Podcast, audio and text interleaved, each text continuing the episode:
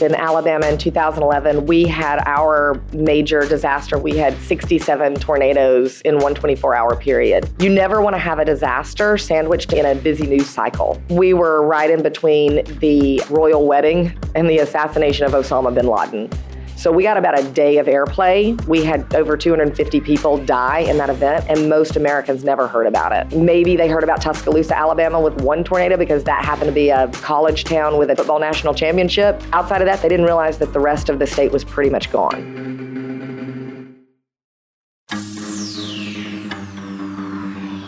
Welcome to Infinite Earth Radio. We believe that in a world of finite natural resources, a smart and sustainable future is only possible by lifting up people and unleashing unlimited human potential. Infinite Earth Radio will not only help you learn from bright visionary civic leaders who are building smarter, more inclusive, and sustainable communities, but you'll discover how you can bring these ideas to your community. And now, here are your hosts, Mike Hancox and Vernice Miller Travis.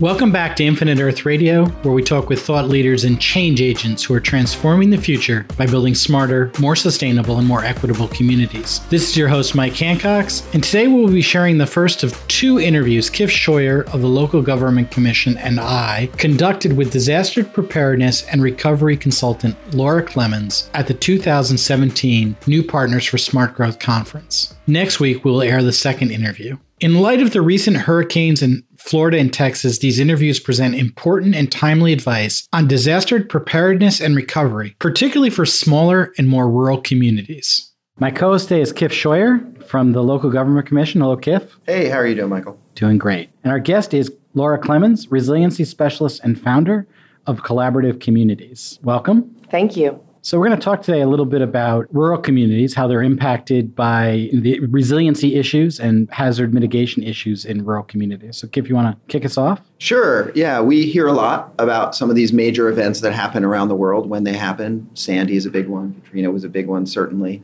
Um, but we don't always hear about uh, the, the, the events happening in smaller rural communities. But we do have a sense that those weather events don't restrict themselves to urban areas. So I'd love to hear about what's happening in rural communities with extreme weather, where the impacts are, what kinds of impacts they're seeing, and how it might be different than what we see in urban communities. So there's a lot of philosophical discussion about climate change and climate adaptation. And when I go to conferences, I see a lot of people talking about Katrina and Sandy. It is very disappointing to me because I work in disaster recovery and I see the events that are happening. We're averaging a federal declaration about one a week. And when I poll most audiences and ask people, how often do you think are we're having a disaster? They say like one a year, maybe two a year. The last one that I think that most Americans heard about was the flooding in Louisiana. And even there, there's a misconception of, oh, well, they're coastal. That's Louisiana. It floods there all the time. And that was from an extreme rain event. And that is what I see is a major risk to rural communities is extreme rain events and flooding because it doesn't get a name.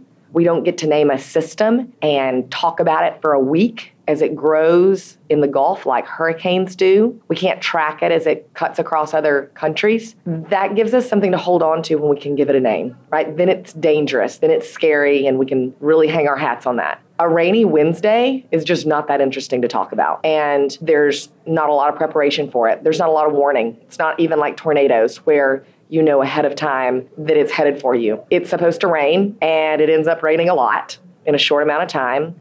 And maybe there are rivers nearby, which oftentimes there are because we love as humans, as animals, to be near water. And the river swells very quickly.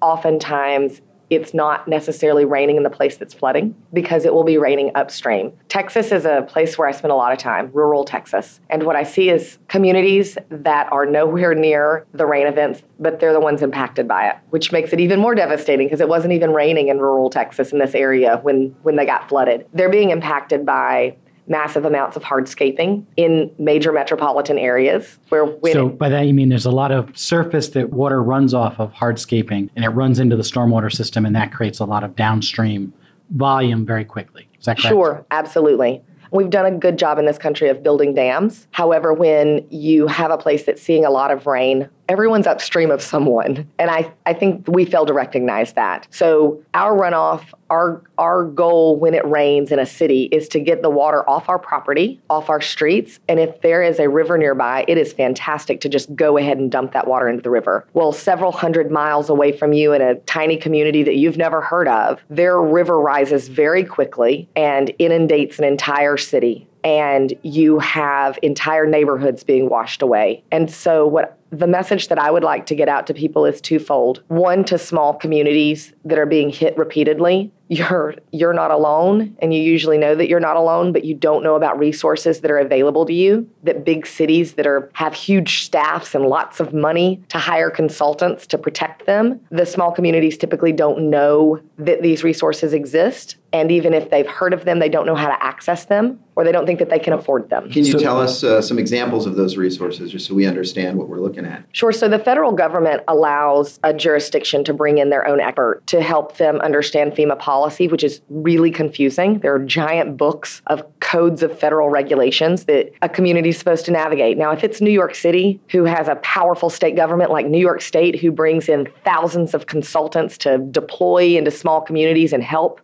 them and give them the advice that they need to fill out their FEMA project worksheets, which is where the money that's going to come back into that community to fix things is going to come from, is those FEMA project worksheets. So I'm a tiny community. I've got a city staff of 10, and I get hit by a flood, and I have no idea how the FEMA process works because we've never been hit by a disaster before, right? Disasters are happening in places where they've never hit before, right? Because it's raining in places where typically they don't get super heavy rains like we're seeing now on a regular basis. So the first thing is they have no idea other than saying, we need help to the state. And the state says, hey, feds, we need help. Okay, that's good. And they're like, great. Some FEMA will come tell us what to do and they'll take care of everything because they're the experts. And while that is true that FEMA does deploy and offer a wealth of resources and expertise, what they don't realize is I deserve the right to have my own expert on my side of the table that is there to make sure that we are in control of our recovery. We are individually empowered as a small community to dictate what we want to repair, how we want to repair it, and that we have access to very smart experts that can help us visualize how can we put it back safer, but not just safer? How can we actually make our city a better place to live and make it safer at the same time? Now, that gets into complexities that is not FEMA's wheelhouse. And if you don't know that you have the right to bring in your own expert to advise you on these things, you're already starting off way behind. Because FEMA is going to come in like an insurance company, essentially, right? You have a a thing, it got damaged, we're going to pay to fix the thing. We may mention to you that you can harden the thing. Maybe we will, maybe we won't. And that's that. You get your money, you've repaired your road or your bridge or you've put some houses back no one was there to give you advice on like how to do it better how to do it different to like bounce ideas and say hey do you know what they're doing in st louis? Do you know what they're doing in oakland? Do you know what they just did in new york city? Let me share with you the resources of things that you could be doing. And so that's what i mean about the um, helping small communities know what to do. The other piece is for the big cities there's an inequitable distribution. Big cities that are very powerful especially in blue states that don't mind twisting that federal government arm and saying we deserve more resources here and being very vocal about it, they get those resources if they demand them. They're there available. So in smaller communities that don't have that strong, powerful DC related advocacy, they end up shorted. And when you're talking about economic, conservative economic values of spending resources wisely, hazard mitigation is the best way to do that so that the next time it rains, you don't end up in the same situation again, spending the same money over and over and over again. Right. I'd like to continue along this vein, but I, w- I want to step back because we buried the lead a little bit. So I want to come back to this idea that a couple times a year in the United States we get these big events that are very, you know, they have weather channels all over them and the media covers them for a month. But what you said earlier was that on average in the United States we're having a national disaster a disaster declaration about every week. Yes. Okay. So could you explain to the audience what that means in terms of a disaster declaration and is that a big deal? Sure. In order to get a federal declaration, it's not like a nice tidy clear line where if you have this number, this monetary value of damage, you immediately get a declaration. What happens is it's a rainy Wednesday, it rains a lot, it floods your entire community, and it's beyond your local ability to recover from. So a, a, small city government would say, okay, we don't have the financial resources to fix this magnitude of damage. And so they reach out to the state and say, state, we need help. Typically in these events, you've got multiple places that are being hit all at the same time. So they all reach out to the state and say, we need help. And then the state, as a government authority says, this actually exceeds our ability to help you. We need federal resources. And they reach out to the president and they make a request for a federal declaration, a major federal declaration. And when they make that request, the president has the authority to grant or not your declaration. If they approve your request for federal assistance, it opens up a wealth of federal monetary resources to you. You get reimbursement for your damages and that's what is the saving grace when you you don't have the money to be able to this not totally be catastrophic to your annual budget. Right. So so obviously these are very significant weather related events that are causing significant damage that's beyond the capability of the local government and or the state government to really adequately deal with. This is probably maybe something you don't have, but do you have any sense of how much that's increased over time? So now we're saying it's happening once a week on average. Is that different than it was 20 years ago? Absolutely. I think that our small jurisdictions are financially asked to do a lot more with a lot less just because of the nature of funding availability across the board. So you've already got a jurisdiction that is experiencing financial difficulties, right? What's changed with the weather patterns is these rain events. Some people call them extreme rain events, some people call them rain bombs. They don't fit regular patterns. So, where it used to rain, maybe in the context of rain, we used to get two or three inches over the course of a day, we're getting six inches in an hour. And so, I talk to communities every day that say, well, we live in a rainy state. It rains here all the time. It didn't rain like this ever before. Even in Alabama, we're used to rain, rains all the time two years ago on Christmas, it rained consistently for three inches an hour over the course of four straight hours without letting up. We weren't anywhere near rivers, but there were rivers running through the roadways. There were rivers in places that didn't weren't near water, you know, yesterday. There were entire roadways completely washed away, cars washed into what became streams because water has to go somewhere. And, and so it's these rain bombs that are very centralized and very focused. And I think that one of the reasons that we don't talk about this one, they don't have a tidy name, like it's just rain. So it's hard to like make that sexy and interesting for the news. Two, you know, it's hitting rural places which don't, that's not a sexy thing to talk about either. I mean, who really cares about, you know, central Mississippi or Arkansas or Texas? Like if it's Austin, maybe we could sell that on the news. But, you know, these small communities, they get really disregarded.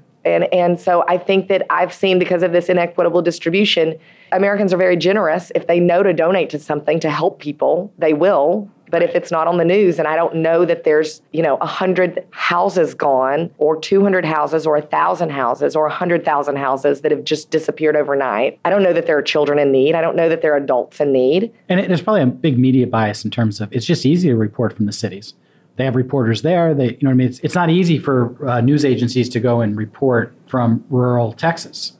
It's just harder, right? You got to travel, you got to be there, and the media is just not biased that way. So I could see easily why a lot of rural events don't get adequate news coverage? There are a lot of legitimate reasons. In Alabama in 2011, we had our major disaster. We had 67 tornadoes in one 24 hour period. You never want to have a disaster sandwiched in a busy news cycle. We were right in between the royal wedding and the assassination of Osama bin Laden. So we got about a day of airplay. We had over 250 people die in that event, and most Americans never heard about it. Maybe they heard about Tuscaloosa, Alabama with one tornado because that happened to be a college town with a football national championship. Outside of that, they didn't realize that the rest of the state was pretty much gone. And so we didn't get a lot of assistance that we needed from generous American donations, right? We have big hearts and we give generously when we know to give. And then you flip it to Joplin, which was a terrible tornadic event. It hit on a slow media cycle. It got weeks of sustained coverage in the middle of, you know, nowhere.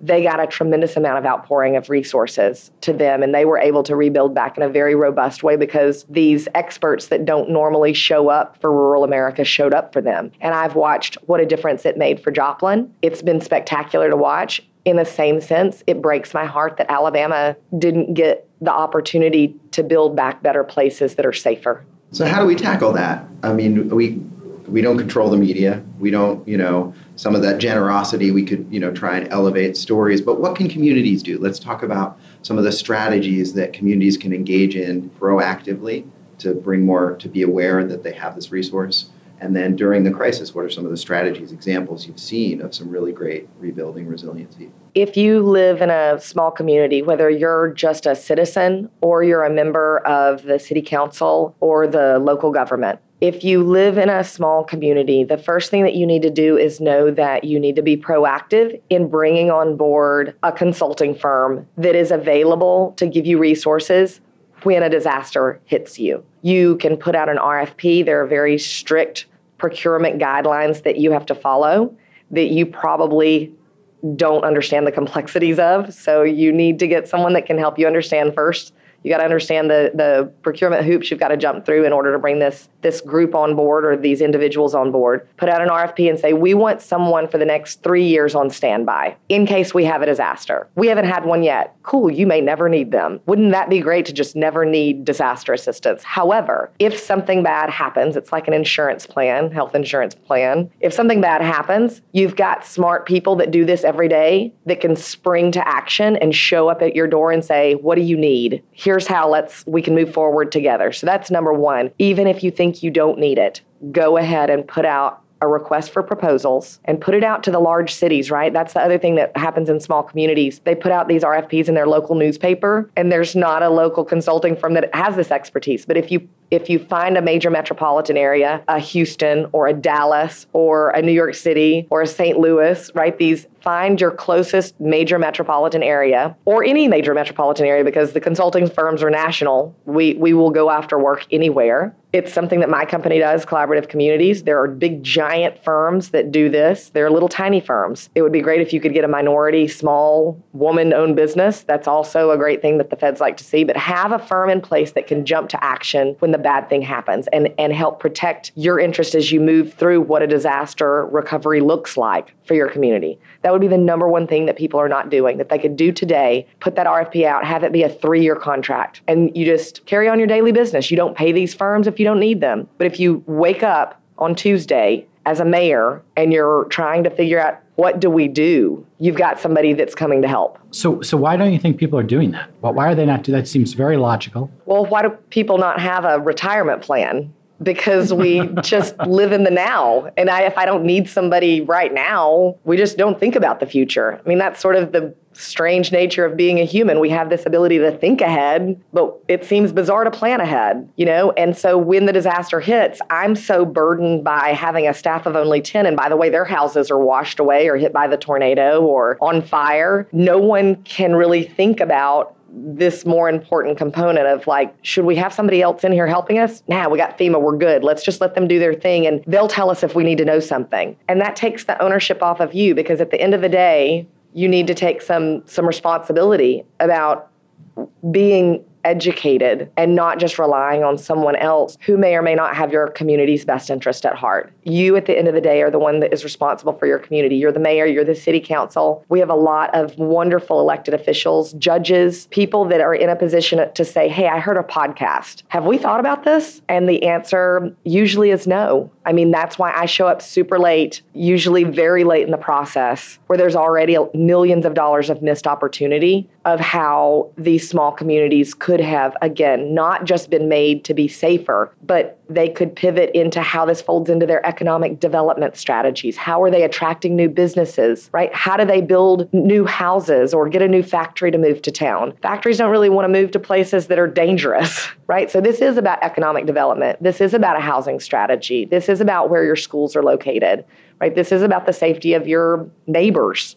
Right. And I think people often, oftentimes don't think that they, they need an advocate to deal with another government agency.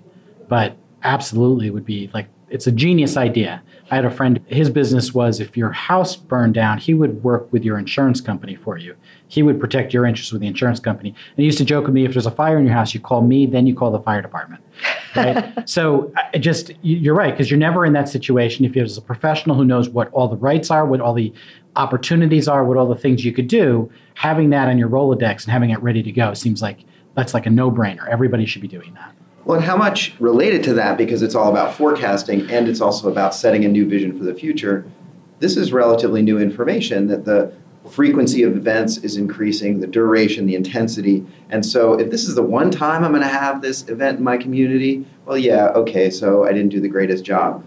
But if it's going to happen every five, ten years or less, then it becomes more critical. But that knowledge isn't out there, as you said at the beginning of the program. So how do we both increase the awareness that this is going to be happening for, with some frequency, so I better start integrating it into right. my planning. And then how do I use it as a lever point?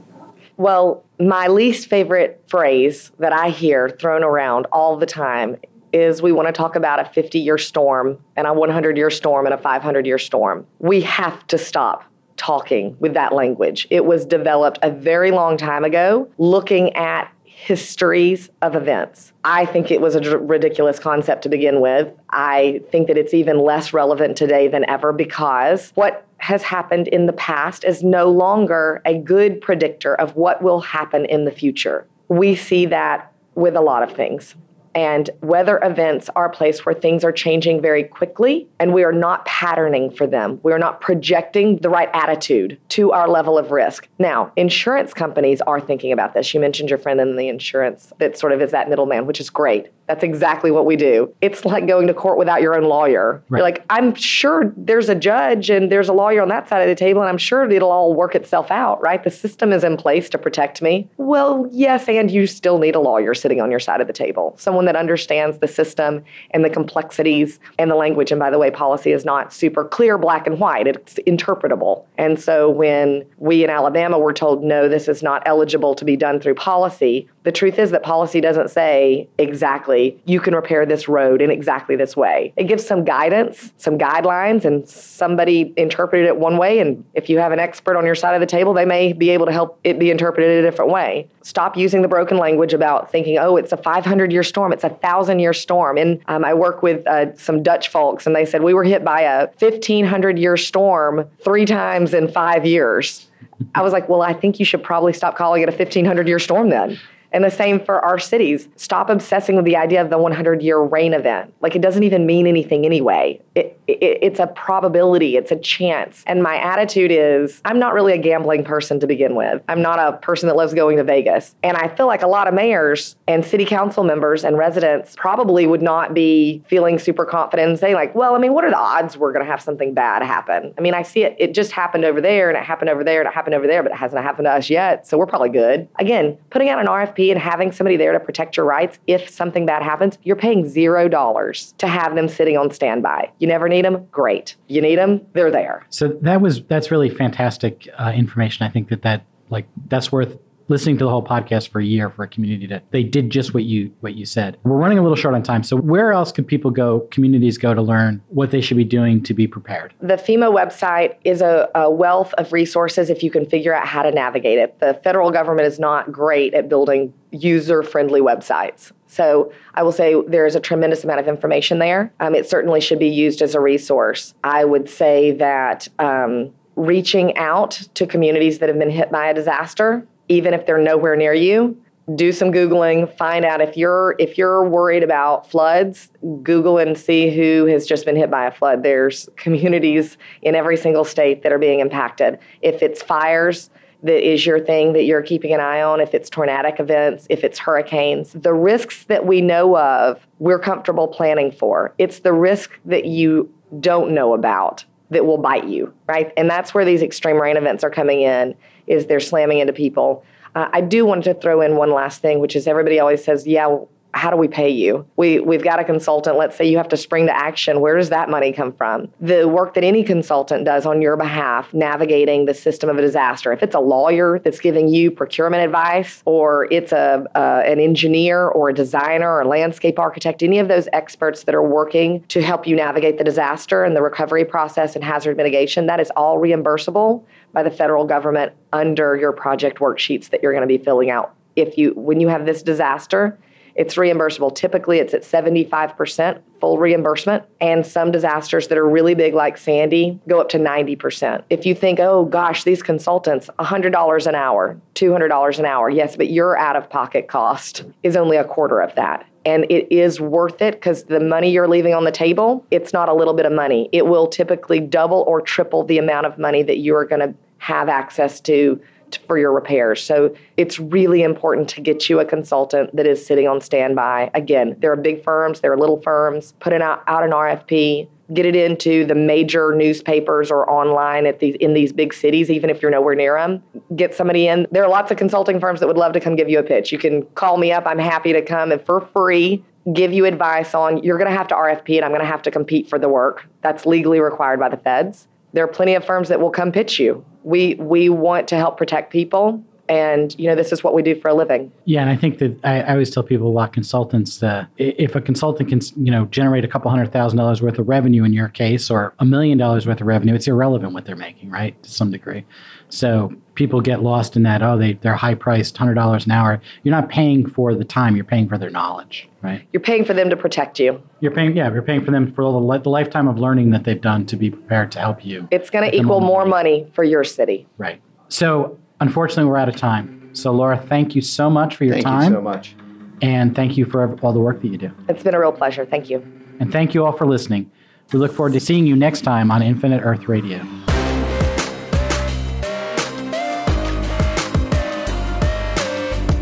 Infinite Earth Radio is a podcast produced by Skio in association with the Local Government Commission.